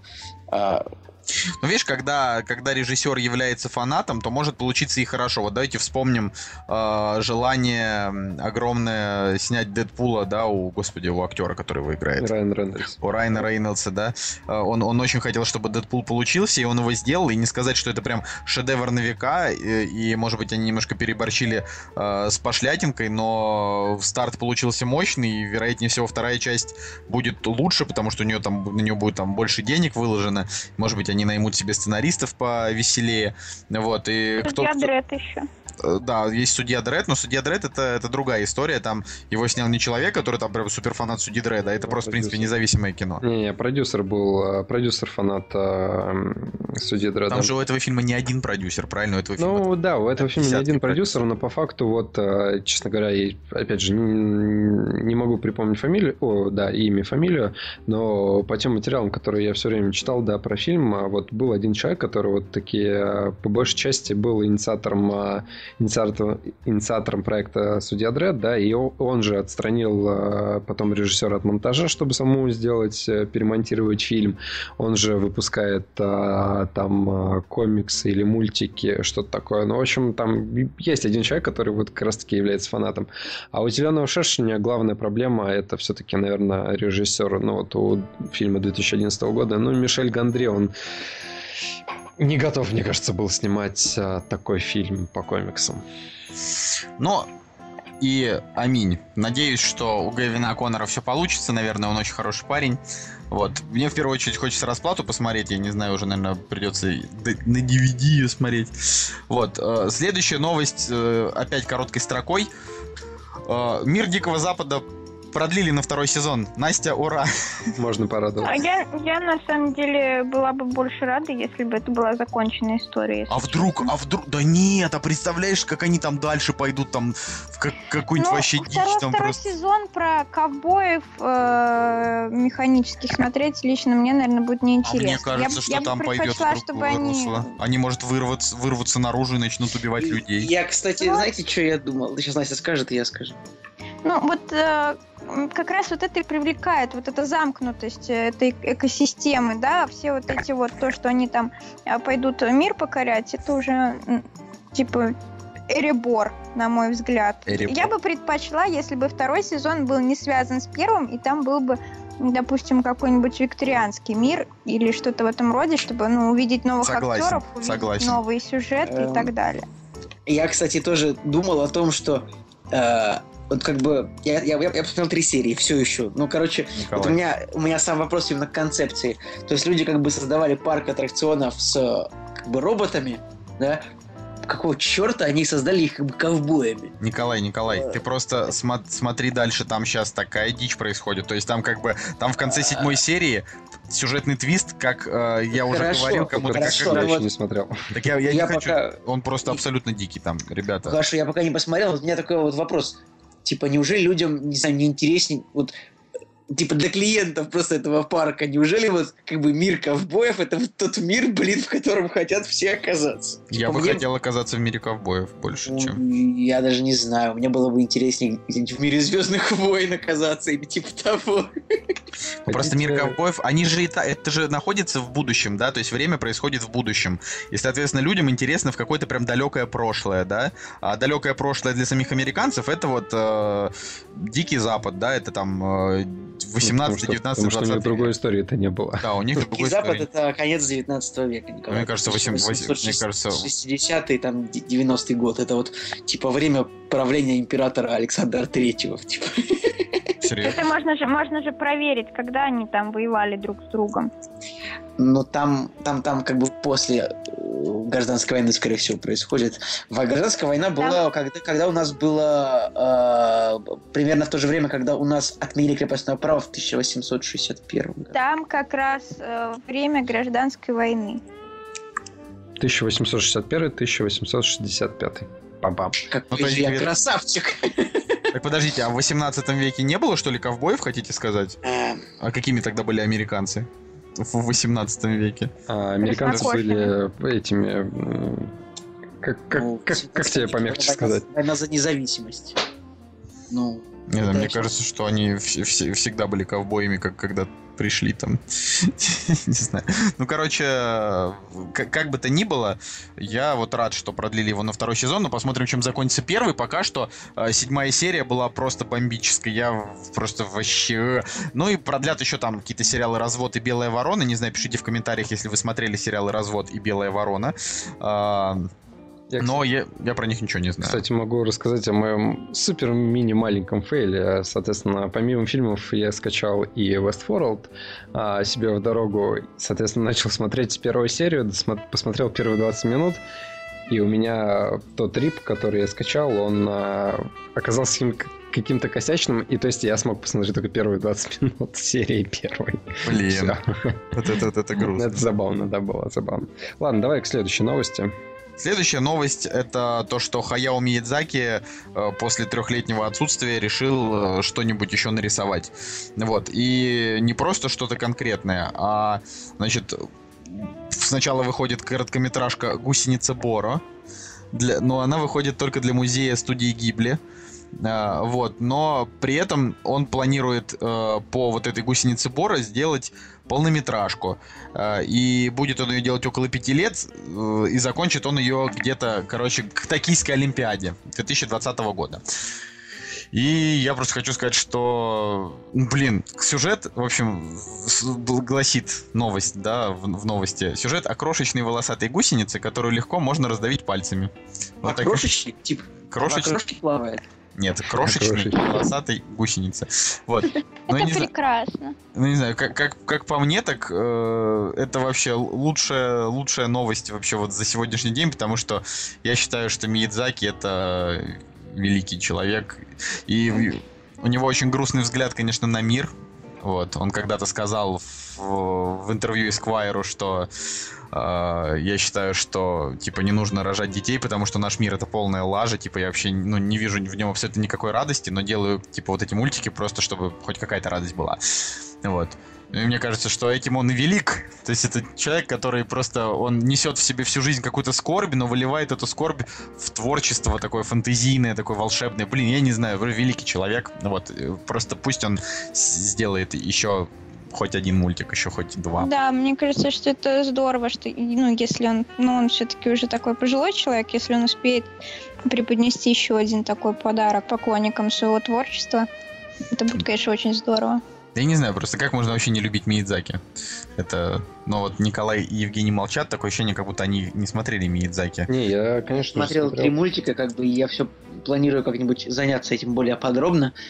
Да не, ну тут на самом не- деле у него по-хорошему стоит смотреть «Рыбку Поньо», «Унесенные призраками», э, ход- там, этот «Ходячий замок Хоула» и «Тотора». Вот, вот четыре как, мультфильма. Мононоке я Вот смотрел, принцесса крутая. вот, вот мне почему-то принцесса Мононоке показалась э, немножечко отталкивающей по анимации. Она у него была еще не такая смягченная, она была такая больше близко к тому аниме, которым вот привыкли все называть аниме.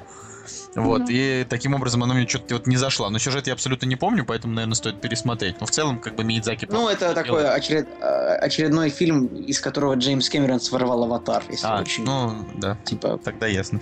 Ну, по факту, на самом деле, новость она шикарная, да, потому что очень классно, когда мэтры возвращаются, но забавен тот факт, то, что очень много режиссеров, они говорят, все, я больше не буду снимать, это мой последний фильм, проходит какое-то время, и они, видимо, черпают где-то вдохновение, да, то есть на, на какой-то момент, когда они говорят, что все, они больше не будут снимать, такой, ну, то есть они себя как бы исчерпывают, э, отдают себя полностью, видимо, вот каким-то своим идеям, да, фильмам, и вдохновения у них нет. Но проходит какое-то время, они отдыхают и, не знаю, может, встречают какую-то мало- мало- молодую девушку, да, не знаю, там, давят какую-нибудь гусеницу и тут же понимают, что из этого, может быть, по- получился бы шикарный фильм.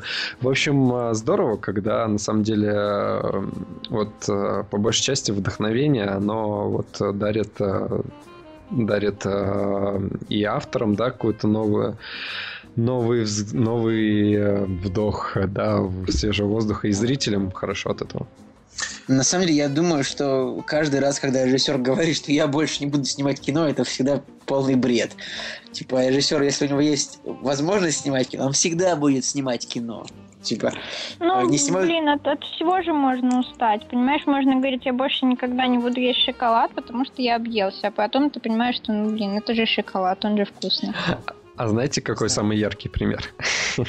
Все, мы закрываем подкаст. И на следующей неделе записываем его. Нет, ну ты понимаешь, что вот режиссер, вот типа Хаяо Миядзаки, он как бы мэтр, он шедевры снимает, да, и вот он снимает хорошо, а наш подкаст это как бы такое, мы, ну, Что, что, что, мы что? классные, но мы не, мы еще почему-то не достигли своего пика с нашей рок-н-ролльной карьеры подкастеров. Да. И вот можно говорить о том, что мы закрываем а, вот, ну, вот в ко- корреляции именно со словами Миядзаки, если бы мы были типа супер популярными, мы закрываем, мы устали от популярности, как бы. но мы-то еще идем к этому. Да, я думаю, что у нас еще все впереди. Но давайте следующая новость. А, Трейлер «Красавицы и чудовища». И, ну, есть даже новость, что он там обогнал по количеству там что-то лайков, там э. Versus Battle с Лариным. Versus Battle с. Ларином, да. Ну, сам факт, что «Красавица и чудовище» э, трейлер людям очень сильно зашел.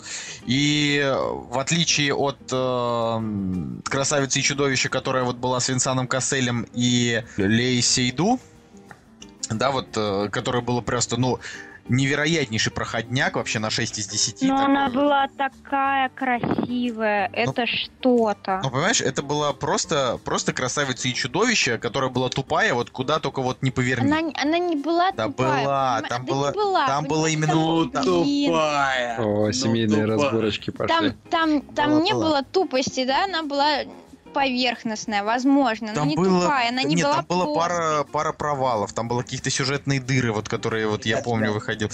Мне А кажется, что это, э, это фильм, который вот смотришь ради того, чтобы смотреть, потому что это очень красиво. Короче, мне кажется, что этот фильм будет в этом плане поудачнее, потому что это уже прям Дисней за него взялись. То есть те же люди, которые Золушку из мультика сделали фильмом, вот они сделали как бы из мультика «Красавица и чудовище». Я специально не буду пересматривать мультфильм «Красавица и чудовище» для того, чтобы не было никаких вообще э, у меня Ребят, старых прикиньте, впечатлений. если бы Америка, э, если бы Задорнов, вот вы сказали, типа она не тупая, но поверхностная, а прикиньте, вот если бы Задорнов говорил не ну тупые, а ну поверхностные. Типа, что, неужели одному мне смешно? Да. На самом деле, меня почему-то Эмма Уотсон дико отталкивает, не знаю. Нет, тебе просто не нравится, что она феминистка. А, а, кстати, в этом фильме Эмма Томпсон и Эмма Уотсон играют. О, Господи. Да, Что-то не слушай, мне на самом деле вообще по боку, кем он там является. Просто э, я, честно говоря, ну, я, я, я смотрел трейлер, но вдохновения какого-то не словил от ее актерской игры. Вот, не знаю, надо вот, наверное, в другом настроении еще будет попробовать посмотреть. Знаете, опасность, опасность касается чудовища в том, как бы, принципе, с одной стороны, он, он нормально, нормальный постулат, как бы, что э, типа мужчина, даже если он как бы страшный урод, но если он типа нормальный по общению, и в него много бабла и недвижимость, то как бы можно быть с ним. Но я думаю, что сейчас опасно снимать кино, вот как бы любое такое принцессизирующее общество, типа, мне так кажется. Знаю, Она же влюбилась-то во внутренний мир в его. Ну да, как бы да. Не, ну блин, он жил там в какой-то развалюхе, в халупе посреди леса. Ну какая недвижимость, она даром никому не нужна. Вот. Че ты вообще вот уничтожаешь мой э, фе- фейский Просто розовый Николай мир? всю романтику убил. Да. Злодей. А, давайте, давайте, значит, э, просто подытожим, что красавица и чудовище может получиться, да, Но но... Золушку не получилось. Золушка не получилось, но красавица и чудовище это немножко и сама по себе история это не такая заезженная. Ну, то есть она заезженная, но, но так как Золушка, мне кажется, невозможно было заездить вообще ничего. Даже колобок не такой заезженный, как Золушка. То есть там... Не, ну понимаешь, если бы они не решили переснимать покадрово мультик, да, внесли туда жести оригинала, да, с выклевыванием глаз, отпиливанием пальцев, я думаю, думаю, что картина получилась бы зрелищней. Блин, ну это, кстати, да, так и было. Окей. CBS занялся ситкомом о детстве Шелдона Купера. Тут просто э, теория большого взрыва, она как. Я уже года 4 как ее не смотрю, а я посмотрел сезонов 6 или сколько, я даже не знаю. Мне кажется, что она. Ну, блин, я реально давно не смотрю уже теорию большого взрыва, но они ее все еще продле- продлевают. Она все еще идет, рейтинги большие. И будет про Шелдона отдельный, э, значит, про, про взросление Шелдона отдельный ситком, который будут делать все те же люди. Как мне кажется, что это чудовищная лажа. Вот. Это абсолютно мертворожденная какая-то идея, потому что они уже выдохлись в основном сериале, и откуда могут взяться силы и идеи на спин-офф? Да это, Я не- причем понимаю. спин-приквел, где они будут гонять те же самые шутки, которые уже 10 лет гоняют про взрослого Шелдона, только про Шелдона, которому типа там 12. Ти- Типа да, он же, он же А, сам это по себе просто такой очень инфантильный персонаж, который, ну не то чтобы, блин, Вырос адек- особенно. а- да. Вот, мне не уже, знаю. честно говоря, э, мне, честно говоря, вот осточертел Шелдон. Просто, наверное, в сезоне на пятом-шестом.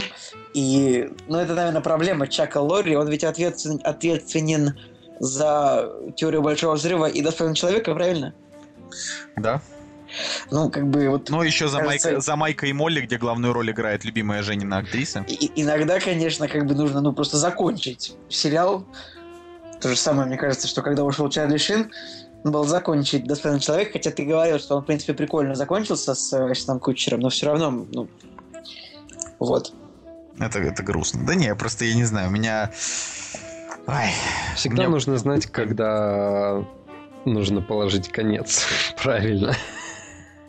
Я не знаю, вот Доктор Кто гениальный сериал, но у него не было ни одного удачного спин Откуда ему взять? Вообще я не, не, вот не помню, если честно, каких-то особо удачных спин Ну, то есть, может наверное, быть, и не было.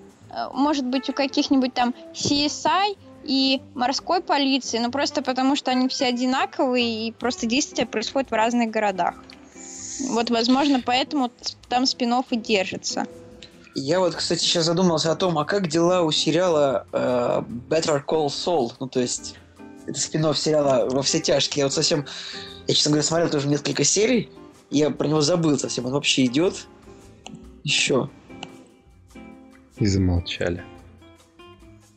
Ну, просто я не Мгм. знаю, не знаю, не знаю, что сказать, потому что я во все тяжкие бросил на втором, и звоните Солу тоже не смотрел, поэтому а, Мне больше вот интересно, не знаю, как-то вот про какие-то акту- актуальные. Слушай, ну судя по кинопоиску, он еще выходит э, вроде как. То есть у него три сезона, и дата окончания еще не, не установлена. Ну и э, последняя на сегодня новость. Э, Вот, кстати, если вы будете обвинять нас, что мы в конце очень торопимся, на самом деле просто новости неинтересные. На этой неделе очень мало интересных новостей. Как мне кажется, э, самым важным было все-таки обсудить прибытие и то, что Миядзаки возвращается. Ура! Вот. А по-хорошему, действительно ничего, ничего примечательного, ничего такого прям годного. Но в экранизации Майнкрафта будет играть Стив Карл. вот, вот таким вот, вот таким вот, я не знаю, панчлайном мы, мы закончим, да, сегодня? Слушай, ну да, я думаю, что все-таки правильно написано. Скорее всего, он не будет там играть, скорее всего, это будет озвучка. А если он будет играть, то это будет пиксельный Стив Кэрролл. Это будет, мне кажется, дико забавно. Не, вот, вот, вот скажите, вы Это- вообще любите это Minecraft? забавно, потому что главного чувачка, за которого ты там бегаешь, его же тоже вроде Стив зовут, правильно? Да, его зовут Стив. кстати, Да, Мгм. это, это, это очевидно. Вот, кстати, вы вообще вот играли в Minecraft? Любите, может быть, Minecraft? Я Как помню, как ты меня пытался подсадить. Вот что Но, я но ты ни разу в него не сыграл. Нет. Ну вот как бы не. а, мы- нет, подожди, нет, я играл, играл в него, конечно же, играл. Я просто не знаю, мы, мы играли в Minecraft очень долгое время, и я вот до сих пор, если бы у меня сейчас было хотя бы час свободного времени в день, который я мог бы выделить на Майнкрафт, я бы играл в Майнкрафт, серьезно. Но, к сожалению...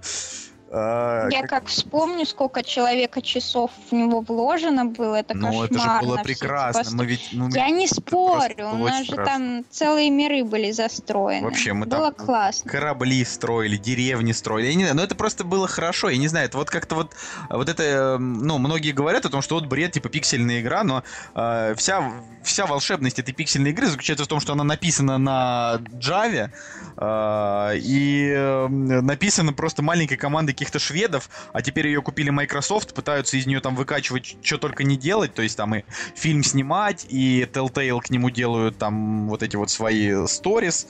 Они, да. кстати, забавные. Ну, вот э, мне Э, такие. Хочешь, я тебе скажу, что в Майнкрафт мы играли ровно год назад еще. В смысле, ты играл в него год назад. Ну, ты, ну, ты мне его показывал, когда мы подкаст начали записывать, соответственно, ну, окей, пол- год, года полтора назад мы еще в него играли. Вот я, до сих пор э, смотрю и думаю, что Майнкрафт это одна из лучших песочниц, в которые приходилось играть. Мы просто вообще не говорим про игры практически никогда. Вот, но у меня нету вот к Майнкрафту вот этого вот а, классического вот этого скептицизма, типа что, ой, да это для детей, да это отстой. На самом деле, а, то, что там Майнкрафт даже в каких-то школах будут вводить, э, это не так плохо, потому что дети будут э, я не знаю, грубо говоря, изучать геометрию по Майнкрафту было бы проще, чем просто когда Да. тебе препод говорит. Не, не только ж геометрию, там такие механизмы можно построить. То есть, при- при- в принципе, когда ты взрослый, для тебя это все как эм, э, должное. То есть ты понимаешь, что вот есть рычажок, ты к нему проведешь провод, дернешь за него и так далее. А для ребенка-то это как бы открытие мира, и оно очень такое схематичное, потому что Майнкрафт пиксельный. Вот, и это действительно интересно. Лучше пусть они играют в Майнкрафт, чем они, допустим, будут играть в какой-нибудь Left 4 Dead. То есть это, как, как мне кажется, это... Или тем более GTA, где там можно связывать кучу людей и просто набрасывать их там на вентилятор. Блин, я не знаю, я считаю лучше играть как бы в GTA, потому что там есть сюжет. А, то есть, как бы GTA это как просмотр хорошего фильма, не-не-не, а вы Так Майнкрафт... это для взрослых, это для Мы- Вы взрослых. же понимаете, что рамки должны быть разные, возрастные. Это вообще такие вещи, как бы в, GTA можно играть, когда тебе там, я не знаю, 15-16 лет, вот уже да, как бы я не стал бы эти 18 плюс на него вешать, но 15-16 лет ты уже здоровый лоб, сиди себе играй. Когда тебе, когда ты маленький ребенок, и тебя все равно тянет к компу, лучше детям не стрелялки давать, а вот именно Майнкрафт. И там, допустим, не больше часа-двух в день. Да, чтобы вот они просто чисто там что-нибудь построили, и вот для них это было... Это, может быть, кого-то будет развивать. Я не знаю, как это еще себя покажет, но мне кажется, это покажет себя намного лучше, чем... э, если ребенку там при рождении сразу же в iPad просто в морду тыкать, и он там в Angry Birds будет играть, а потом во что-нибудь другое, пойдет в школу, не умеет читать и так далее. Короче, Какая-то антиутопия у нас вырисовывается. да, но, в общем, э, давайте, наверное, закончим на этой неделе. Да. Да, Нам нужно придумать э, слово. я давно, я давно не придумал Давай. слова. Но у меня ничего в голову не приходит. Пиксель. Пиксель, я тоже хотел сказать пиксель. Давайте, давайте Крипера. Почему крипера? Ладно. Ну, они взрываются. Ну, видишь, никто не знает из наших взрослых Так а что, не, почему? Не, ну пусть- Крипер? Ну, пусть, пусть будет пиксель. Пиксель. Слово. Пиксель клево. Вот, э, да, слово пиксель, и э, на следующей неделе кактус вернется к вам совершенно точно не в полном составе. Э, я очень сомневаюсь, что смогу принять участие, как ребята, не знаю, но э, ставьте лайки, чем больше лайков, тем больше вероятности того, что выйдет видео по фантастическим зверям. И больше комментариев, больше, Больше, больше, да. Больше жога. Реально, раз- раз- развалите срач, оскорбите кого-нибудь типа, в комментах. Типа. Мы даже реально вот а, как бы, если вот вам удастся обойти фильтр Не а, надо оскорблять. ма- матерных слов и как бы тонко оскорбить, то мы даже этот комментарий не удалим. Нет, мы его удалим. Короче, ладно. А, ладно, э, спасибо всем, в общем, господа, э, за сегодняшний выпуск. С вами был Николай Солнышко. Евгений Москвин. Николай Цугулиев. И Настя. Кактус подкаст. Всем пока. Пока.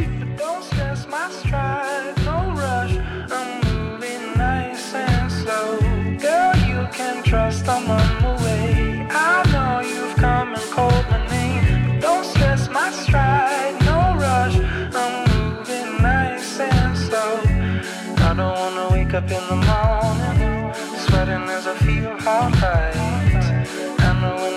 feel big.